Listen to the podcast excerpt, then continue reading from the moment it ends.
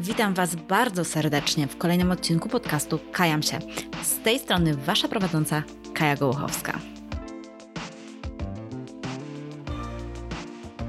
Ajajaj, ile to już czasu minęło, ile kilogramów przybyło z marszczek siwych włosów, naprawdę.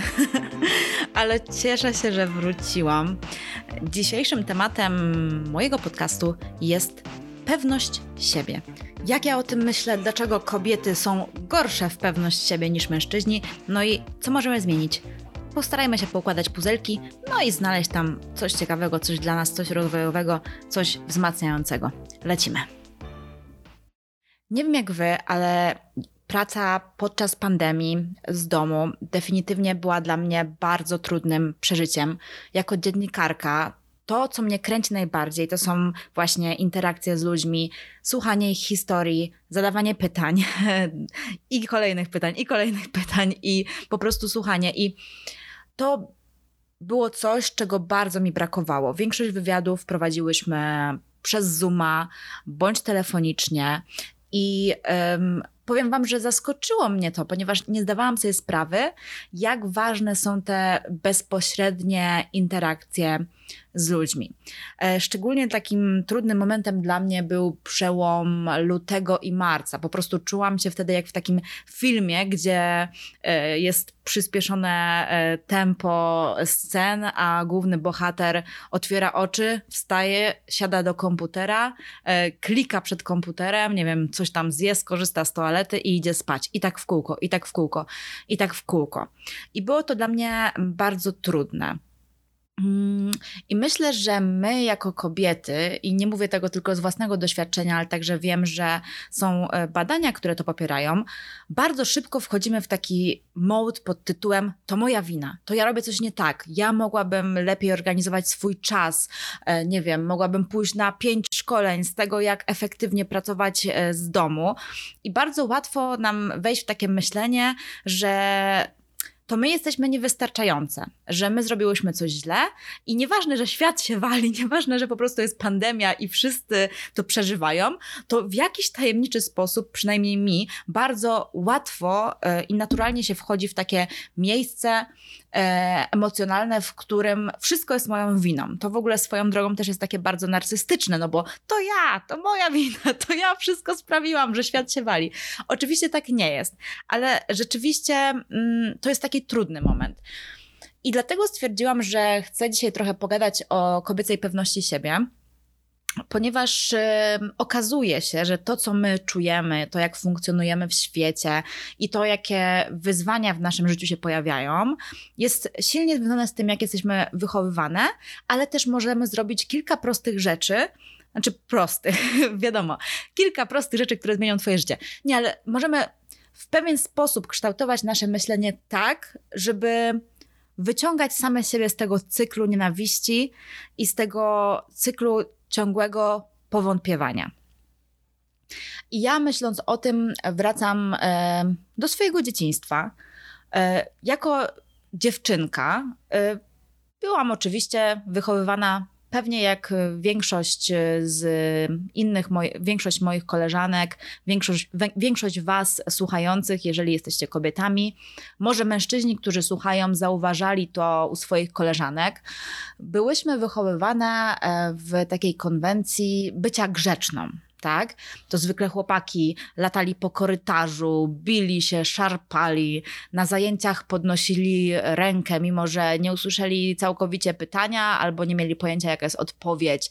To oni mieli uwagi w dzienniku i po prostu ciągle lecieli w szkole na przypale. Oczywiście nie wszyscy i tutaj generalizuję, ale chcę przedstawić pewne e, większe zjawisko. Ja byłam gdzieś tak pomiędzy, ponieważ nigdy nie byłam taką szarą myszką nie miałam w sobie szczególnie w podstawówce jakiejś ogromnej ilości pokory, to znaczy właśnie byłam tą dziewczyną, która podnosiła rękę, byłam tą dziewczyną, która się wypowiadała. Często przez to słyszałam, że jestem zarozumiała albo, uwaga, moje ulubione słowo, wyszczekana.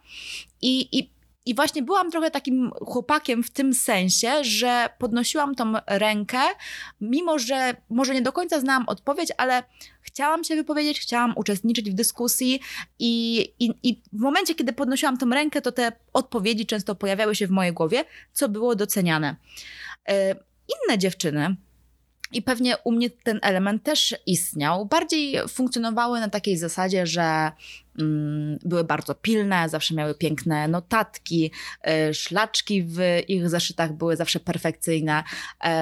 I to było w szkole nagradzane, bo wiadomo, że w szkole chodzi o dobre oceny, chodzi o to, żeby mieć zachowanie wzorowe, chodzi o to, żeby nie wkurzać nauczyciela i to jest bardzo y, duża zaleta też właśnie dla pedagogów, którzy pracują w szkołach, no bo nie dość, że zarabiają skandalicznie mało, ale to jest temat na inny podcast, to jeszcze y, często muszą radzić sobie z dzieciakami, które po prostu powodują problemy wychowawcze, więc y, grzeczne dziewczynki są im bardzo na rękę. Tylko niestety, albo stety, nie wiem, szkoła podstawowa to nie życie. I nagle kończy się szkoła i okazuje się, że ci chłopcy, którzy od początku byli uczeni rywalizacji, także w sportach grupowych na boisku, którzy sobie docinali, którzy się przepychali i później też przepychali się tymi łokciami do góry, mają pewną przewagę. E, I to jest przewaga, z której często nie zdajemy sobie sprawy, ponieważ e, to jest taka umiejętność polegająca na tym, że jeżeli coś ci się nie uda, albo jeżeli ktoś ci powie, hej, ten pomysł nie jest jednak tak świetny, jak myślałeś, myślałaś, to oni po prostu się nie załamują. Oni nie zaczynają po prostu wątpić w siebie na jakimś elementarnym poziomie, że w ogóle po co się odzywałam, po co proponowałam, już nigdy tego nie zrobię. Teraz na pewno ta osoba, z którą rozmawiałam, myśli, że jestem idiotką, że w ogóle nic nie wiem, że się wypowiadam i nic nie wiem, to jest jeszcze gorsze. Faceci, wiadomo, generalizujemy, nie jest tak zawsze, ale częściej właśnie funkcjonują w ten sposób, że idą z pomysłem. On nie jest jakoś taki do końca, słuchajcie, obrobiony, ale jest jakiś wstępny i mówią: Hej, ja mam taki pomysł. I pewnie 500 tych pomysłów nie pyknie, ale w końcu któryś zadziała.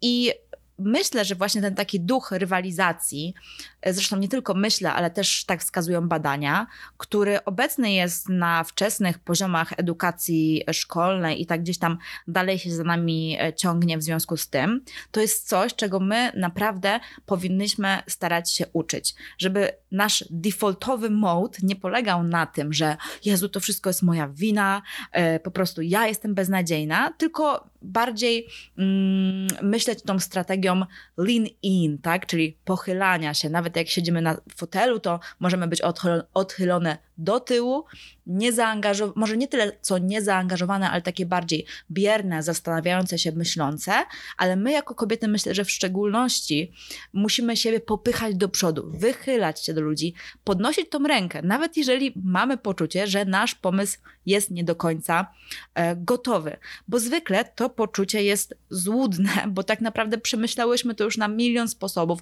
poświęciłyśmy temu bardzo dużo naszego zaangażowania intelektualnego, emocjonalnego, emocjonalnego i ten pomysł już tam jest. Tylko my musimy brać poprawkę na nasze błędy myślenia i na to, że wydaje nam się, że jesteśmy nieprzygotowane, że są osoby, które są od nas lepsze.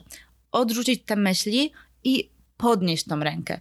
I ja też właśnie wracając do tego początku, czyli tej, tej pandemii, um, zaczęłam bardzo myśleć tak negatywnie i bardzo siebie podważać. I tak naprawdę nagrywam ten podcast, żeby powiedzieć Wam: przestańmy. Przestańmy i zacznijmy myśleć o sobie trochę bardziej obiektywnie. Bo wbrew pozorom, naprawdę mamy bardzo, bardzo dużo do zaoferowania jak to w życiu bywa, bo nic nie dzieje się w próżni i nie wiem, czy też tak macie, ale jak ja zaczynam o czymś myśleć, to nagle pojawia się jakaś osoba, która opowiada mi, nie wiem, historię, która jeszcze bardziej otwiera moją głowę, albo pojawia się jakaś książka, e, albo jakiś film. No i w moim przypadku pojawiła się książka i jest to nowość wydawnictwa, już Wam mówię E, literackiego, wydawnictwa literackiego. Jest to nowość o tytule Pewna siebie kobieta. E, została napisana przez Katie Kay i Claire Shipman. I w tej książce podany jest y, ciekawy przykład, o którym chciałabym Wam opowiedzieć. Otóż historia brzmi tak. Jest biuro, jest szefowa, no i są pracownicy. Kobieta i mężczyzna. Kobieta pracuje w tej firmie od wielu, wielu lat, jest bardzo pracowita, bardzo, bardzo rzetelna, ma dobre relacje z swoimi kolegami, generalnie taki wzorowy pracownik. No i pojawia się nowy kolega z biura, którym jest mężczyzna, młody, e, dopiero co zaczął swoją pracę, swój rozwój zawodowy. I teraz co on robi? To jest historia opowiedziana z perspektywy szefowej. Co jakiś czas spontanicznie przychodzi do biura szefowej i mówi: Hej, co myślisz o tym? Albo mówi: Hej, słyszałaś o jakimś tam wywiadzie z The Economist, który mówi coś tam, coś tam. I tak przychodzi z różnymi pomysłami, zagaduje, jakby mówi różne rzeczy, chociaż nikt go to nie prosił. Ogólnie jest taki bardzo aktywny. No i ta szefowa która też jest kobietą, na początku sobie myśli, kurde, co za koleś, w ogóle przyszedł, jeszcze nikogo nie zna, przychodzi do mnie, zagaduje, w ogóle zawraca mi głowę. Mm, po pewnym czasie ta szefowa zaczyna sobie zdawać sprawę, że ta jej pracownica, o której wspominałam, pracuje tutaj już tyle lat i ani razu nie zagadała do niej, nie wpadła do, niej, do jej biura, nie zrobiła niczego takiego z własnej inicjatywy, bo po prostu wszystko robi zgodnie z protokołem. Nie chodzi o to, że tamta dziewczyna w ogóle nie, nie wiem, nie wychodziła z jakimiś propozycjami, ale robiła to tylko wtedy, kiedy ją o to pytano. Kiedy chodziła na spotkania z klientami, wtedy milczała, notowała, była świetna w tym, co robiła, ale Nigdy nie było tak, że przyszła i powiedziała: Słuchajcie, a co o tym myślicie? A ten młody człowiek właśnie tak robił. Każda okazja, jaka się pojawiała, on właśnie drążył temat, zagadywał, rzucał pomysłami, które były nie do końca dopieczone, ale sprawiał wrażenie człowieka bardzo pewnego e, siebie. I ta szefowa tak zaczęła się zastanawiać i myśleć, że mimo że tamta jej podwładna kobieta jest naprawdę mega rzetelna, zdolna, robi świetną robotę, to ma małe szanse na to, żeby awansować. A z drugiej strony ten jej kolega, nowy, ale za to bardzo taki pewny siebie i otwarty, no ona przewiduje, że on zrobi bardzo dużą karierę. No i teraz teoretycznie mogłybyśmy sobie powiedzieć, że no słuchajcie, no to po prostu proste, tak? Zaczynamy być mega pewne siebie, właśnie podnosić tą rękę i ogólnie mieć e, w dupie to, co kto o nas myśli. O, świetnie, mój sąsiad zaczął wiercić, on to na pewno ma w dupie to, co ktoś o nim myśli. Tylko oczywiście to nie jest takie proste, ponieważ e, są badania, które wskazują, że kobiety za analogiczne postawy, czyli takie bardziej agresywne, takie bardziej hop do przodu, nie dostają tych samych benefitów co faceci. My wtedy właśnie zaczynamy słyszeć to, co ja słyszałam przez większość mojego życia, czyli że jestem wyszczekana. Tylko dlatego, że miałam ochotę podzielić się swoją e, nieproszoną, tak jak teraz, opinią. Jest jeszcze jeden element, który, który mnie personalnie tak skłania do refleksji i zastanawiam się, e, też chętnie przeczytam Wasze komentarze, czy, czy macie podobnie, ale mnie bardzo zniechęca do działania mój perfekcjonizm. Nawet tak jest z tym podcastem. Słuchajcie, ja sama nagrywam podcast, sama go montuję. I proces nagrywania jest bardzo przyjemny, co do zasady, ale przychodzi moment montowania, kiedy siadam, zakładam słuchawki i muszę zacząć słuchać swojego głosu. I wtedy co się dzieje? Słyszę wszystkie zająknięcia, wszystkie, yy, wszystkie seplenienia.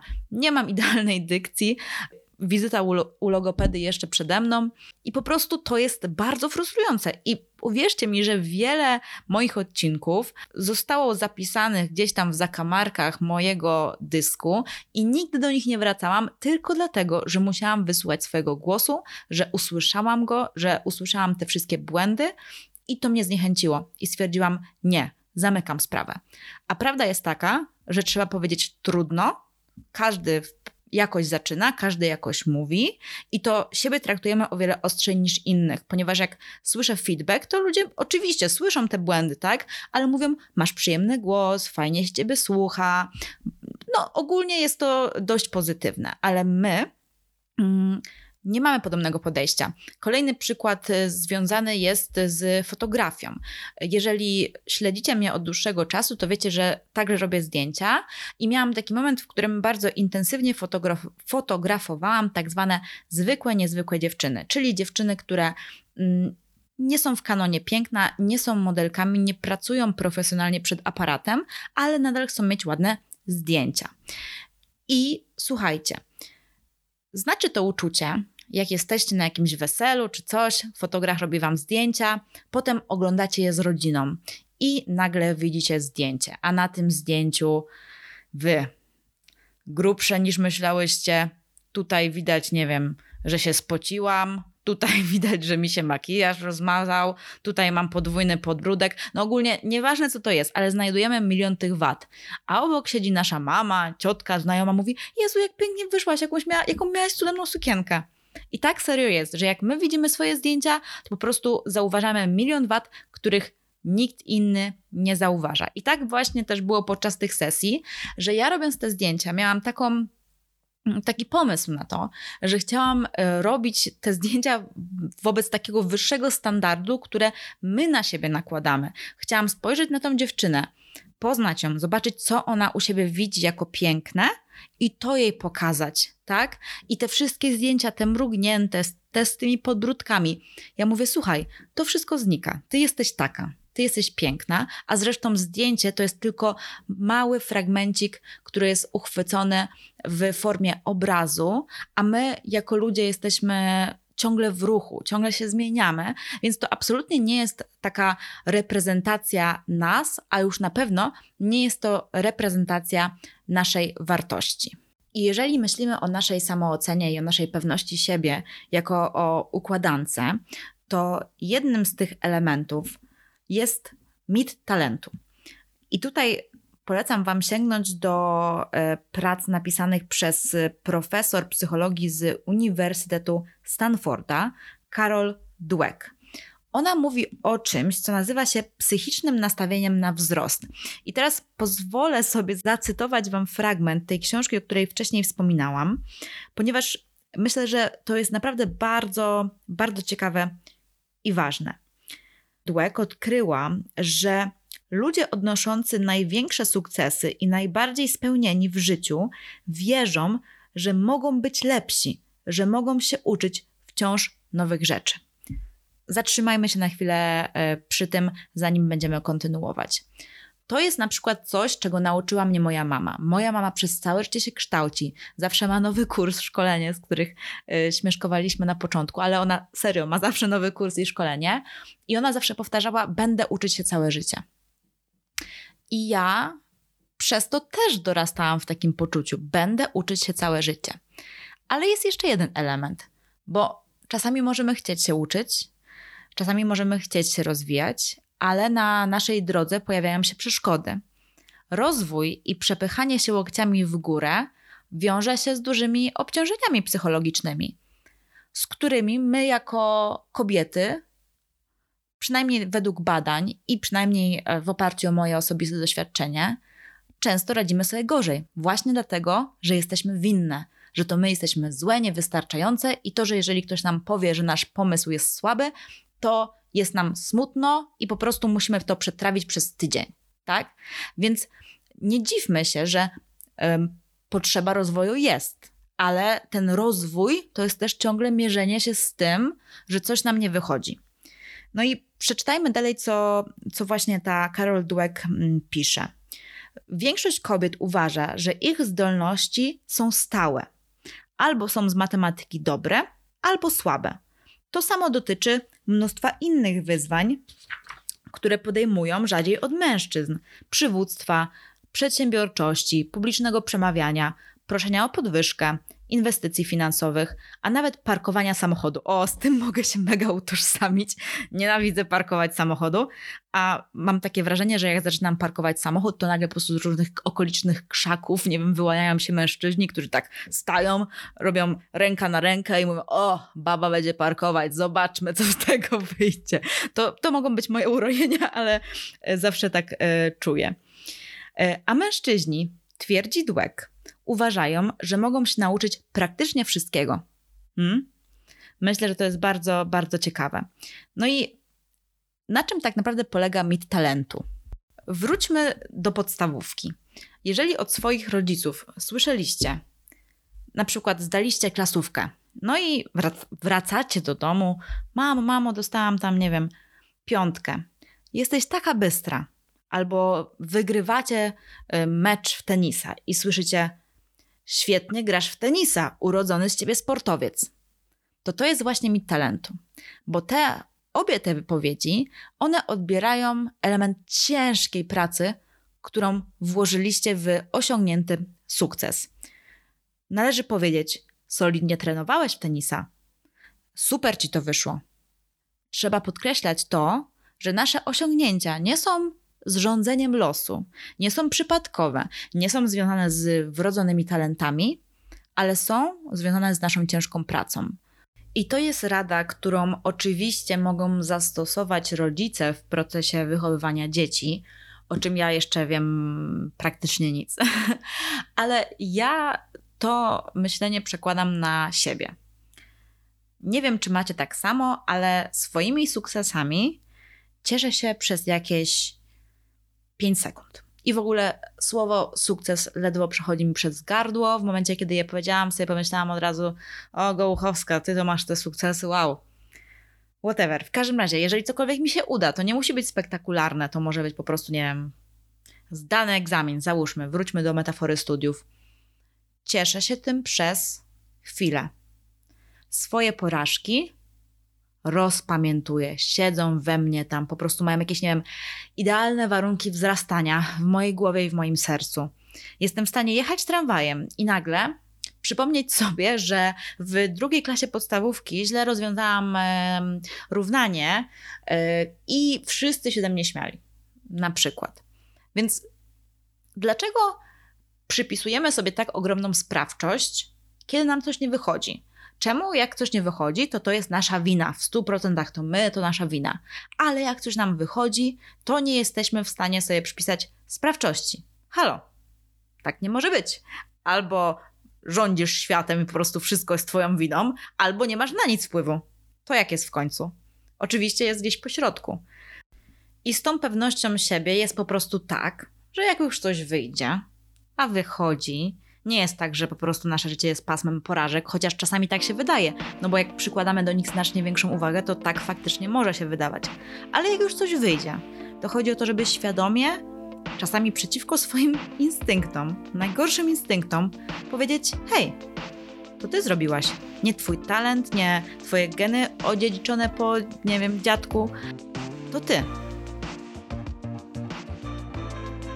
A ten odcinek Kajam się zrobiłam ja. Przyznaję się, Kaja Gołuchowska.